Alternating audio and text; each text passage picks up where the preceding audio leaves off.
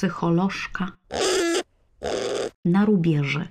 Praktycznie życiowo i z humorem o zdrowiu psychicznym, neuroróżnorodności, relacjach i edukacji opowiada Karolina Kalisz, psycholog, terapeuta poznawczo-behawioralny w trakcie procesu certyfikacji.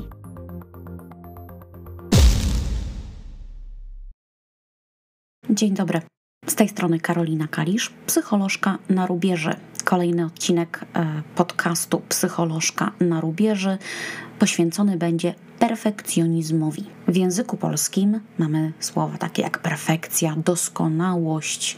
Przymiotniki perfekcyjny czy doskonały i mogą mieć one zupełnie odmienne zabarwienie zależnie od kontekstu, w jakim są używane istnieje pewien paradoks, bo z jednej strony pracodawcy lubią pracowników, którzy dążą do doskonałości we wszystkim, czego się podejmują, tak? Taka sexy fraza, której się używa w listach motywacyjnych na przykład, a z drugiej koncentracja na doskonałym, bezbłędnym, idealnym wywiązywaniu się ze wszystkiego, za co się tylko weźmiemy, może się mścić na osobie, która do tej doskonałości dąży.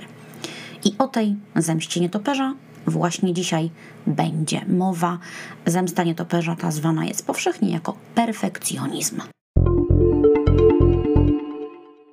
Standardowa definicja perfekcjonizmu obejmuje jego trzy klasyczne aspekty. Z jednej strony mamy do czynienia z, z wystawianiem sobie i innym zbyt wysoko ustawionej poprzeczki i dążenie do osiągnięć wyłącznie na takim poziomie. I teraz słowo wyjaśnienia, bo mówiąc o zbyt wysoko ustawionej poprzeczce, mam na myśli standardy, które dla mnie czy dla ciebie w moim czy twoim osobistym kontekście będą szalenie wymagające i będą postrzegane przez postronnych jako wręcz nierozsądne i zdecydowanie wygórowane. Ale to nie wszystko. Z drugiej strony, perfekcjonista opiera samoocenę i swoje poczucie wartości na zdolności osiągania takich wygórowanych standardów czy wymagań. I po trzecie, obstaje przy stawianiu sobie takich wymagań, pomimo tego, że doświadcza negatywnych konsekwencji tego działania i ponosi wysokie koszty osobiste, które się z nim wiążą. W tym momencie ktoś mógłby zaoponować hola hola, ale przecież stawianie sobie wysokiej poprzeczki e, i, i, i wysokich oczekiwań wobec samego siebie czy innych, to bardzo pozytywne zjawisko. No tak, e, cele, jeśli sobie je wyznaczamy, dążymy do ich osiągnięcia, ułatwiają nam nawigację, tak, po, e, po wzburzonych wodach życia i myślę, że każdy, kto jakikolwiek sukces e, w życiu osiągnął, chętnie to potwierdzi.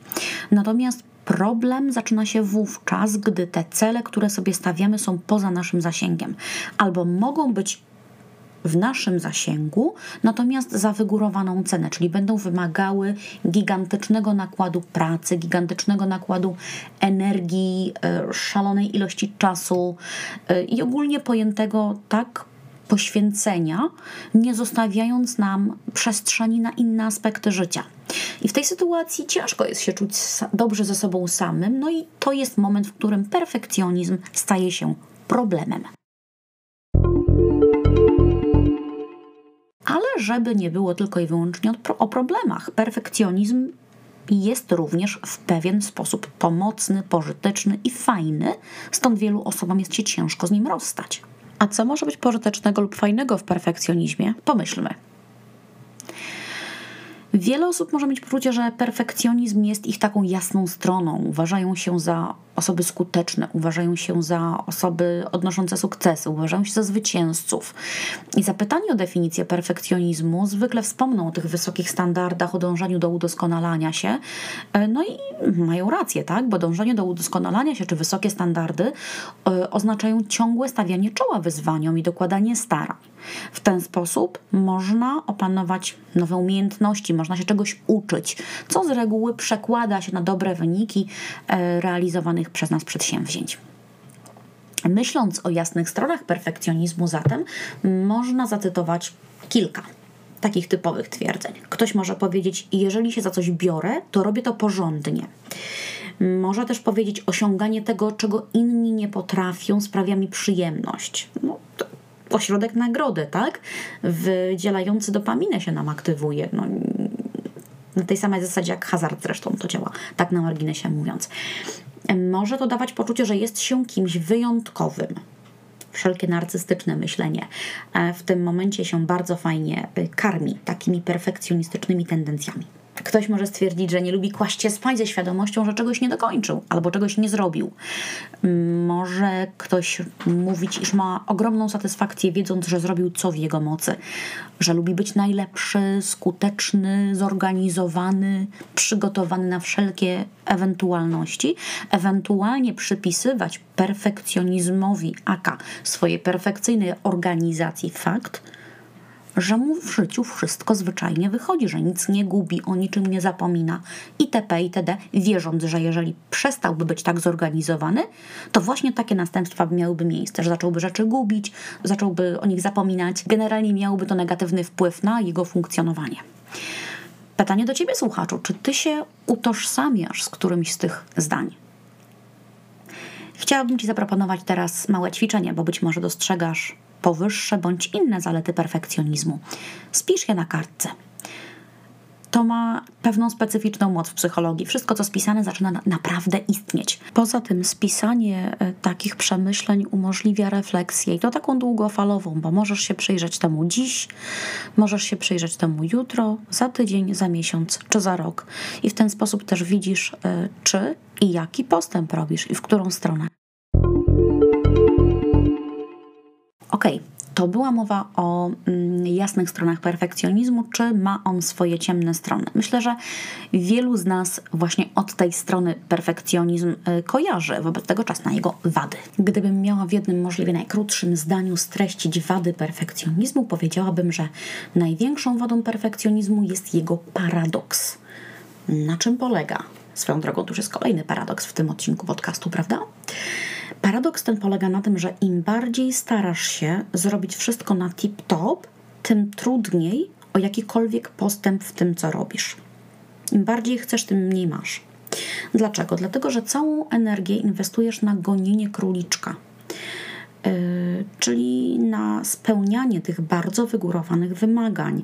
Yy, ten króliczek jest zatem dość mało realny, bo czy w niedoskonałym świecie niedoskonały człowiek może cokolwiek zrobić w pełni doskonale? Śmiem wątpić. W związku z czym wszystko, czego przy okazji mógłbyś czy mogłabyś się nauczyć, to, co mogłoby ci przynieść radość, satysfakcję, to, co mógł czy mogłabyś zdobyć, e, coś, co mogłoby zaowocować dobrymi relacjami z innymi, zostawiasz gdzieś na poboczu, bo przed tobą oto jest króliczek i trzeba go gonić. I nie masz czasu, żeby zwyczajnie żyć. Zresztą, co to za życie? Z drugiej z kolei strony, e, gdyby pokusić się o całkowity brak standardów czy wymagań, to efektem byłby chaos, tak? Jakaś kompletna wewnętrzna anarchia i brak celów, bez wątpienia zmniejszające szanse na jakiekolwiek powodzenie mm, przedsięwzięcia. Stąd samo wymaganie od siebie czy innych y, jako takie nie jest niczym złym. Stąd e, należy pamiętać o różnicy pomiędzy zdrowym i konstruktywnym dążeniem do udoskonalania się, a niezdrową, niekonstruktywną pogonią za doskonałością. W tym zakresie język angielski jest fajniejszy od polskiego, bo mamy dwa słowa, mamy perfection i mamy excellence. Striving for excellence, tak? czyli dążenie do udoskonalania się jest jak najbardziej zdrowe i konstruktywne. Natomiast striving for perfection to już jest problem. Definicja y, perfekcjonizmu, o której była mowa na początku, czyli te trzy aspekty, przypomnę je jeszcze raz. Nieustanne wyznaczanie sobie i innym zbyt wysoko ustawionej poprzeczki, dążenie do osiągnięć na takim poziomie, opieranie na mm, zdolności osiągania tych wygórowanych standardów swojej samooceny i poczucia wartości i obstawanie przy stawianiu sobie coraz wyższych wymagań, pomimo tego, że wiążą się z nimi wysokie koszty osobiste i różne negatywne aspekty takiego działania. Czyli te trzy aspekty definicji E, w zasadzie wyjawiają też przyczyny, dla których perfekcjonizm dla perfekcjonisty nie jest zdrowy ani rozsądny. No i jest tak po pierwsze, dlatego że wiąże się z definicji ze stawianiem sobie i innym wygórowanych wymagań. Żeby stawiać sobie i innym wygórowane wymagania, trzeba wywierać na siebie ogromną presję ciśnienie, żeby tym wymaganiom sprostać i długofalowo jakby trzymać fason, tak? Trzymać poziom. W związku z czym perfekcjonista można się pokusić o tak taki wniosek, nie ma chwili wydechu. Perfekcjonista żyje w wiecznym napięciu, w wiecznym stresie. Dalej. Perfekcjonista ma ten problem, że zwykle nie cieszy się długo swoimi osiągnięciami, bo skoro coś było do osiągnięcia, to umysł mu podpowiada, że prawdopodobnie dotychczas po prostu stawiał sobie zbyt niskie wymagania. Co w związku z tym? A no w związku z tym od dziś będą jeszcze wyższe. Czyli te presje i stres należy dodatkowo zwiększyć. Wyższe wymagania z kolei są nieosiągalne i z tego bierze się poczucie, że nieważne jak bardzo się staram, to i tak nie staram się wystarczająco mocno. Co się dzieje z samooceną? Samoocena się wówczas obniża. Przypomnijmy sobie, że to jest ta sama samoocena, którą perfekcjonista ściśle uzależnia od tego, czy trzyma poziom, ten swój nieosiągalny poziom. W ocenie perfekcjonisty najlepszym sposobem na podniesienie poczucia wartości są kolejne osiągnięcia. Więc wpada w błędne koło, w którym generalnie powtarza tę samą historię. I to by była druga grupa przyczyn, dla których perfekcjonizm nie jest zdrowy. Yy, w angielskim jest takie powiedzenie yy, keeping all eggs in one basket, tak? Czyli że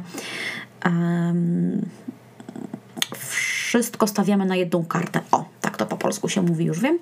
Yy, no więc perfekcjonista faktycznie wszystko stawia, jeśli chodzi o samoocenę, na jedną kartę, bo yy, cała jego samoocena jest zbudowana na jednym aspekcie życia, na podstawie jego osiągnięć. Tak, czyli jakby inwestuje swoje oszczędności całożyciowe w jedno obłędnie ryzykowne przedsięwzięcie.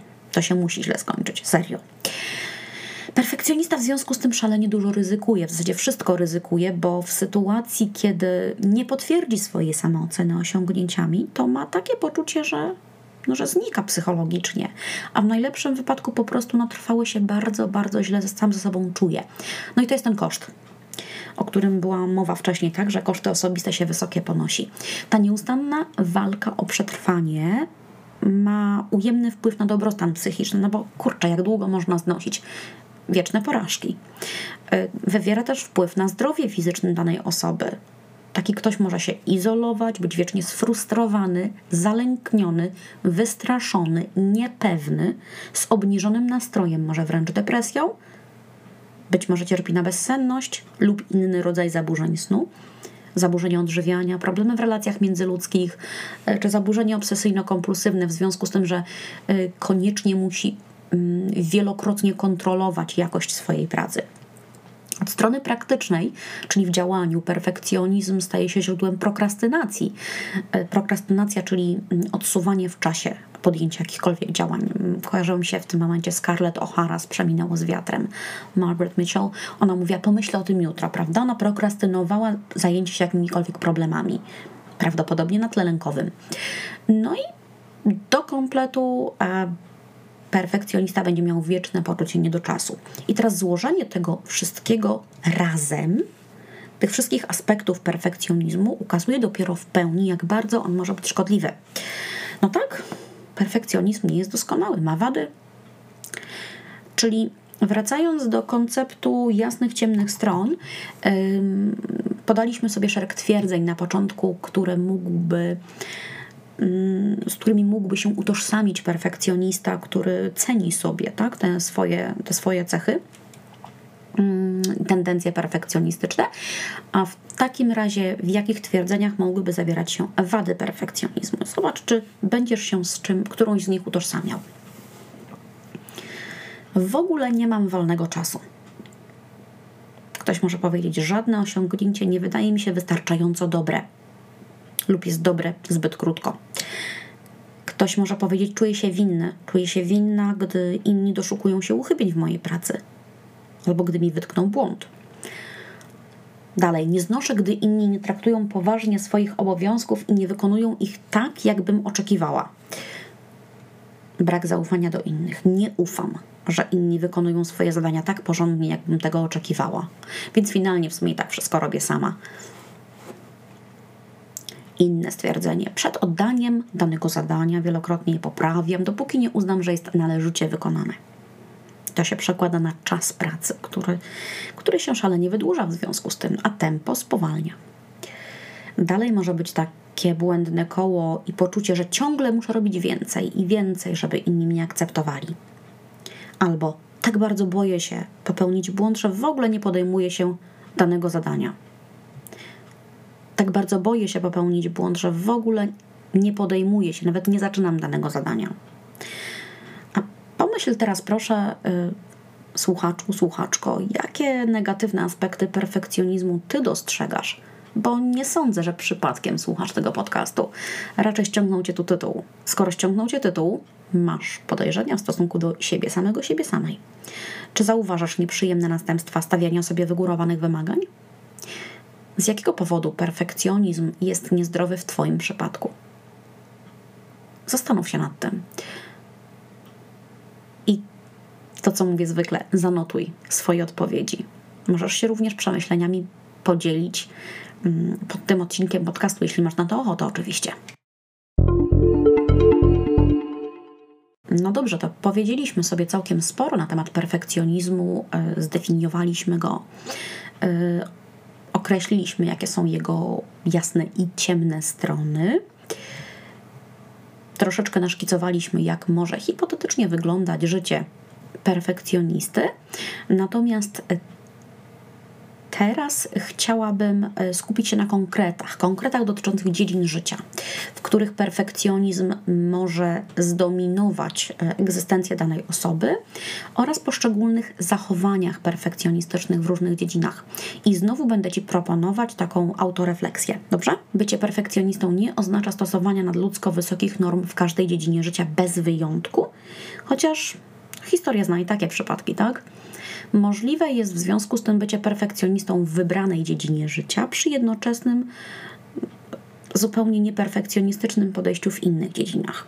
Czyli można być perfekcjonistą powiedzmy w obszarze pracy zawodowej, e, ale mieć w nosie, tak? Dbałość o wygląd zewnętrzny czy sprzątanie domu, gdzie standardy mamy znacznie niższe. I teraz e, jedno z zadań, które, kolejne już zadań, które Ci proponuję, słuchaczu, słuchaczko, e, to zastanów się nad tym, jakie obszary w Twoim przypadku zostały zdominowane przez perfekcjonizm. Czyli w jakich obszarach perfekcjonizm zdominował Twój sposób myślenia i działania. Czy jest to praca zawodowa? Czy jest to szkoła bądź uczelnia? A może prowadzenie domu, sprzątanie, gotowanie? A może bliskie relacje, czyli ta z mężem, żoną, partnerem, partnerką, rodziną bliższą, dalszą czy przyjaciółmi. Może wychowanie dzieci, projekt dziecko tak zwany. E, a czy jest to organizacja i porządkowanie rzeczy? Mm, a może jedzenie, odchudzanie, mm, ćwiczenia, wygląd zewnętrzny, może higiena osobista, albo sport, zdrowie, czy jakieś inne. E, takie przemyślenie, e, w jakich dziedzinach perfekcjonizm dominuje w Twoim myśleniu i działaniu, pomoże Ci zawęzić perspektywę. Jeśli zawęzisz perspektywę, będziesz się w stanie skupić na tej dziedzinie, w której rzeczywiście tendencje perfekcjonistyczne wzięły górę nad skutecznością i zdrowym rozsądkiem. Masz? No to ekstra. To teraz proponuję Ci kolejne rozwinięcie w zasadzie tego ćwiczenia. E, I w tym rozwinięciu dla każdej z dziedzin, które sobie zaznaczyłeś, zaznaczyłaś, odpowiedz na następujące pytanie. Jakie problemy sprawia mi mój perfekcjonizm w tej dziedzinie życia? Problemów takich możesz wyliczyć całkiem sporo, jeżeli nadal nie masz natchnienia. E, to dla ułatwienia opowiem Ci trochę o zachowaniach charakterystycznych dla perfekcjonistów. Jest ich całkiem, całkiem dużo. Jednym z nich jest paraliż decyzyjny. Chodzi o to, że perfekcjonista mm, może mieć trudność z dokonaniem wyboru, podjęciem decyzji, czy odwlekaniem momentu podjęcia decyzji w nieskończoność. Finalnie żadna decyzja nie jest podjęta, tak? A jak już się na coś zdecyduje, to się okazuje, że to już jest za późno, że to jest po ptakach, tak? I, i generalnie już, już sprawa jest nieistotna. E, kolejną rzeczą jest prokrastynacja, o tym wspominałam troszeczkę, czyli odwlekanie podjęcia jakiegokolwiek działania. Nie chodzi tylko o decyzję, chodzi w ogóle o rozpoczęcie działania nad jakimś projektem, tak, jakimkolwiek, wręcz w nieskończoność. Z kolei, jeżeli wystartować się da, to perfekcjoniści mają tendencję do rezygnacji przedwczesnej, tak? Gdy sobie zdają sprawę, że nie zrobią czegoś idealnie, odpuszczają całkowicie, czyli takie zero-jedynkowe myślenie w gruncie rzeczy w tym momencie się ujawnia, bo albo zrobię coś fantastycznie, albo nie zrobię tego w ogóle. Alternatywnie, i tak pomyślałam sobie, że historia zna takie przypadki, ktoś popełni w pracy błąd, no i co się dzieje? No i się zwalnia sam. Tak, serio, zanim ktoś go zwolni. Bo lęk jest taki, że jeżeli popełnię błąd, to się mnie pozbędą, tak? W związku z czym no, nie dam im szansy, żeby się mnie pozbyli, ja się pozbędę siebie sam. Kontrola, mechanizmy kontroli i wszelkie działania służące zapewnieniu tego poczucia, tak, że mam kontrolę nad sytuacją. I to może być wielokrotne sprawdzanie pracy własnej pod kątem błędów, to może być bezustanne zerkanie w lustro, czy na pewno mój wygląd jest na tip-top, zerkanie na zegarek, czy mam kontrolę nad czasem. Czy ktoś kiedyś słyszał o posiadaniu kontroli nad czasem? E, poprawianie I to się zaczyna pojawiać gdzieś chyba we wczesnej podstawówce. Nie wiem, czy kojarzycie taką sytuację, w której bardzo grzeczne dziewczynki mm, wiecznie przepisują zeszyty, nie? bo jedna linijka tekstu była napisana nieidealnym charakterem pisma. E, trochę starsze dziewczynki, takie już w wieku 20 plus podejrzewam, y, będą kilkakrotnie składać pranie, bo brzegi nie są idealnie złożone, nie, nie są idealnie równo. E, czyli poprawianie korekty wieczne, tak? Wszystkiego, co się robi. E, jedno, jednorazowe wykonanie czynności jest niewystarczające po prostu. To całą czynność rozwleka w czasie, wyciąga dziką ilość energii z człowieka i generalnie, generalnie wykańcza i osłabia i ciągnie na dół. Dalej jest nadmierna kompensacja, czyli zrobię wszystko, żeby nie dopuścić do jakiejkolwiek sytuacji problematycznej lub trudnej. E, przykład dała mi znajoma. Znajoma ma córkę, córka ma lat naście e, i ma do szkoły 15 minut na piechotę. Teraz, żeby do tej szkoły dojść, córka wychodzi 60, tak, 6-0, 60 minut wcześniej, bo w przeciwnym razie e, byłaby tragedia, histeria, panika, biegunka, Bóg wie co jeszcze. E, chodzi o to, żeby nie istniało nawet minimalne ryzyko, że mogłaby tam nie dotrzeć na czas. E, innym przykładem takiej nadmiernej kompensacji jest na przykład kilkakrotne odkażanie blatu kuchennego przed rozpoczęciem gotowania, bo istnieje minimalne ryzyko, że uchowała się tam jakaś jedna komórka bakteryjna.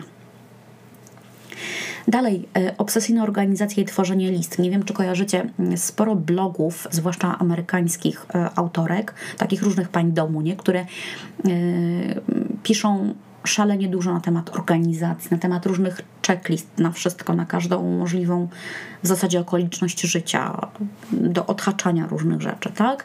Które mm, wszelkie lifehacki sugerują, jak sobie jeszcze ładniej zorganizować domostwo, yy, jak posprzątać w lodówce, jak posprzątać w szafkach kuchennych, w łazience, jak posegregować kosmetyki według koloru, wielkości, funkcji, nie mam pojęcia czego, natomiast miałam kiedyś taką fazę, że się przyglądałam tym, tym blogom, tego jest sporo na Pinterestie, gdyby ktoś się chciał wczytać temat.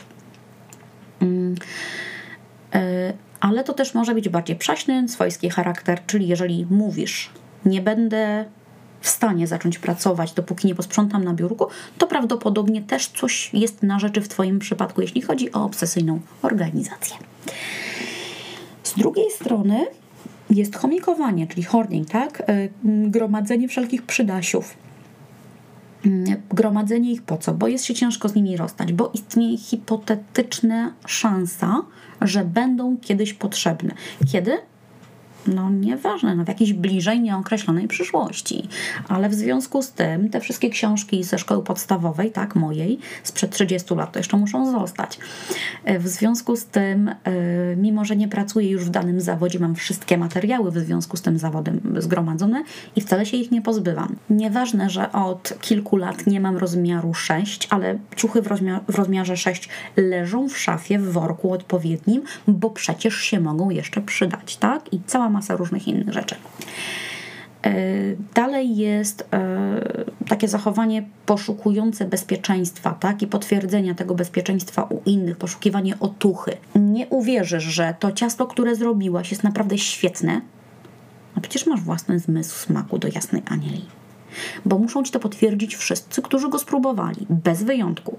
Jeśli jedna osoba ci tego nie potwierdzi, uczepisz się tego uporczywie i stwierdzisz, było beznadziejne bo ta jedna osoba tej otuchy ci nie dała. Jeśli jesteś nauczycielem i tego słuchasz, to prawdopodobnie znasz taką sytuację ze szkoły. Sytuację osoby, która ustawicznie poszukuje otuchy i to się zdarza w klasie szalenie często, gdy uczeń co 5 minut pyta, proszę pani, proszę pani, a tak to jest dobrze? Proszę pani, proszę pani, a mam tak napisać, a w prawo czy w lewo? A mogę podkreślić jedną linijką czy dwiema? A mam y, słowo lekcja napisać na środku czy od lewej strony? Boże drogi, dziecko, to jest twój zeszyt, proszę cię. I tak co kilka minut, nie? Są takie przypadki. Proszę pani, proszę pani, a to jedno zdanie w tym ćwiczeniu to jest na pewno dobrze? I tak przez 10 kolejnych zdań, bo w ćwiczeniu jest 10 zdań. Dalej e, z zachowań, które mają zapewnić brak ryzyka i pełne poczucie bezpieczeństwa, jest unikanie. Czyli jeżeli gdzieś jest mała szansa braku powodzenia, to ja po prostu się za to nie biorę i tego działania nie podejmę, no bo, no bo nie, tak? Unikanie konfrontacji wszelakich. Czyli nie poproszę o podwyżkę, no bo, bo jest szansa, że jej nie dostanę. Więc po co mam prosić, skoro jest szansa, że nie dostanę? E, jest fajna oferta pracy, jasne, um, ale ja nie wyślę swojej aplikacji. Dlaczego? Dlatego, że i tak tej pracy nie dostanę. A, tu cię mam. O tobie mówię. Też się na tym złapałaś. Tak myślałam. E, dalej może być, to jest matko polkowe klasycznie, odmowa delegowania odpowiedzialności. Ja to zrobię lepiej. Nie dotykaj, nie rusz. Daj mi to, ja to zrobię. Teraz się zastanów, słuchaczko konkretnie, ile razy powiedziałaś te słowa w ciągu ostatniego tygodnia do swojego partnera lub męża. A teraz dolicz sobie, ile razy jeszcze powiedziałaś to do dziecka. Przypomnij sobie okoliczności i się zastanów. Dalej y, wątek małżeński, tak kontynuując, jest narzucanie swoich standardów innym jako kolejne zachowanie perfekcjonistyczne. Czyli jeżeli mm, opiekę nad dzieckiem w momencie przejmuje mąż, to on ma to zrobić po Twojemu, czyli on ma tak je nakarmić, jak zrobiłabyś to Ty, tym, czym zrobiłabyś to Ty, ma je ubrać tak, jak zrobiłabyś to Ty i zapiąć mu pieluchę dokładnie na, tak ściśliwie, jak zrobiłabyś to Ty, ani o milimetr się nie odsunąć. E, ma to dziecko zabrać na spacer w takiej konfiguracji i w takie miejsce, w jakie Ty byś je zabrała, Czyli nieważne, że on chce je wziąć na przykład w nosidełko, ma je wziąć w wózek, bo kropka i amen i tak ma być, a każda próba przeforsowania jego męskiej perspektywy, próba poluzowania standardów, uzyskania przyzwolenia na odmienność relacji czy na jakiekolwiek błędy, rodzi Twoją gwałtowną reakcję emocjonalną. Jeżeli to, to Ciebie, uderz się w piersi i słuchaj dalej.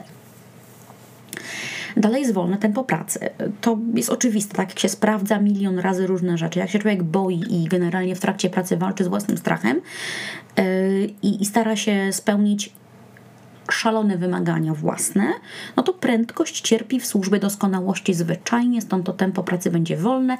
Tego czasu poświęcanego na pracę automatycznie robi się więcej, miejsca na inne życie, przestrzeni na samego siebie, rozwój nie ma. No i problem, ostatnio już e, z e, takich działań perfekcjonistycznych, problem z rozeznaniem, kiedy powiedzieć dość. Czyli kiedy doskonałe jest już tak doskonałe, że kurczę wystarczy. E, kiedy na przykład, jak pakujesz walizkę wyjeżdżając na wakacje, sezon mamy, nie? Na wakacje. Kiedy, na, kiedy masz naprawdę w tej walizce już wszystko, czego potrzebujesz i nie musisz tego sprawdzać jeszcze po raz piętnasty. Albo dorzucać. Kiedy artykuł, który pisałaś, już jest naprawdę zrobiony i możesz go kurczę wreszcie wysłać. I nie musisz go poprawiać milion razy. I teraz zastanów się, czy któreś z tych zachowań, o których mówiłam, jeśli masz problem, to możesz sobie cofnąć ten podcast, tak, wysłuchać tego jeszcze raz, y, stanowi taki mini opis ciebie w, jakich, w jakichś okolicznościach. To Ci może pomóc w wykonaniu ćwiczenia, o którym mówiłam wcześniej, czyli jakie problemy sprawia mi mój perfekcjonizm w danej dziedzinie życia, tak? Odpowiedz sobie na to pytanie w odniesieniu do każdej z dziedzin, którą zaznaczyłeś, zaznaczyłaś jako y, zdominowaną y, przez, przez perfekcjonizm ta świadomość, którą usiłujemy teraz zbudować w tym odcinku podcastu, świadomość Twoich zachowań perfekcjonistycznych jest ważna, dlatego że one mogą wpływać negatywnie na Twoje samopoczucie, Twój nastrój, Twoją relację z innymi i samoocenę, a tego nie chcesz. W związku z czym obiecaj sobie, że od dzisiaj, gdy złapiesz się na którymś z opisanych powyżej zachowań, zadasz sobie pytanie: czy robię to ze względu na moje zawyżone normy i oczekiwania? Powtórzę. Czy robię to ze względu na moje zawyżone normy i oczekiwania? I obiecaj również, że udzielisz sobie na nie uczciwej odpowiedzi. Natomiast jeżeli nie masz y, pewności, że perfekcjonizm dotyczy ciebie, y, w linku przy tym podcaście znajdziesz psychotest. E, czy jesteś perfekcjonistą, czy jesteś perfekcjonistką? Proszę cię, potraktuj ten psychotest zgodnie z, czym, z tym, czym jest. Jest to narzędzie przesiewowe, czyli ma na celu uzyskanie odpowiedzi na pytanie, czy warto, żebym się zainteresował, czy warto, żebym się zainteresowała tym zagadnieniem, mianowicie perfekcjonizmem, w odniesieniu do samego czy samej siebie. Nie zastępuje on w żadnym razie diagnozy psychologicznej lub psychiatrycznej. Jeśli zrobisz ten psychotest, kliknięcie w pokaż wynik pokaże Ci sumę punktów, które uzyskałeś czy uzyskałaś. Maksymalna liczba punktów to 15, a wynik powyżej 5 oznacza, że zachowania perfekcjonistyczne z dużym prawdopodobieństwem wywierają spory wpływ na Twoje życie w jednej lub kilku dziedzinach. Powodzenia! Psycholożka na rubieży praktycznie życiowo i z humorem o zdrowiu psychicznym, neuroróżnorodności, relacjach i edukacji opowiada Karolina Kalisz, psycholog, terapeuta poznawczo-behawioralny w trakcie procesu certyfikacji.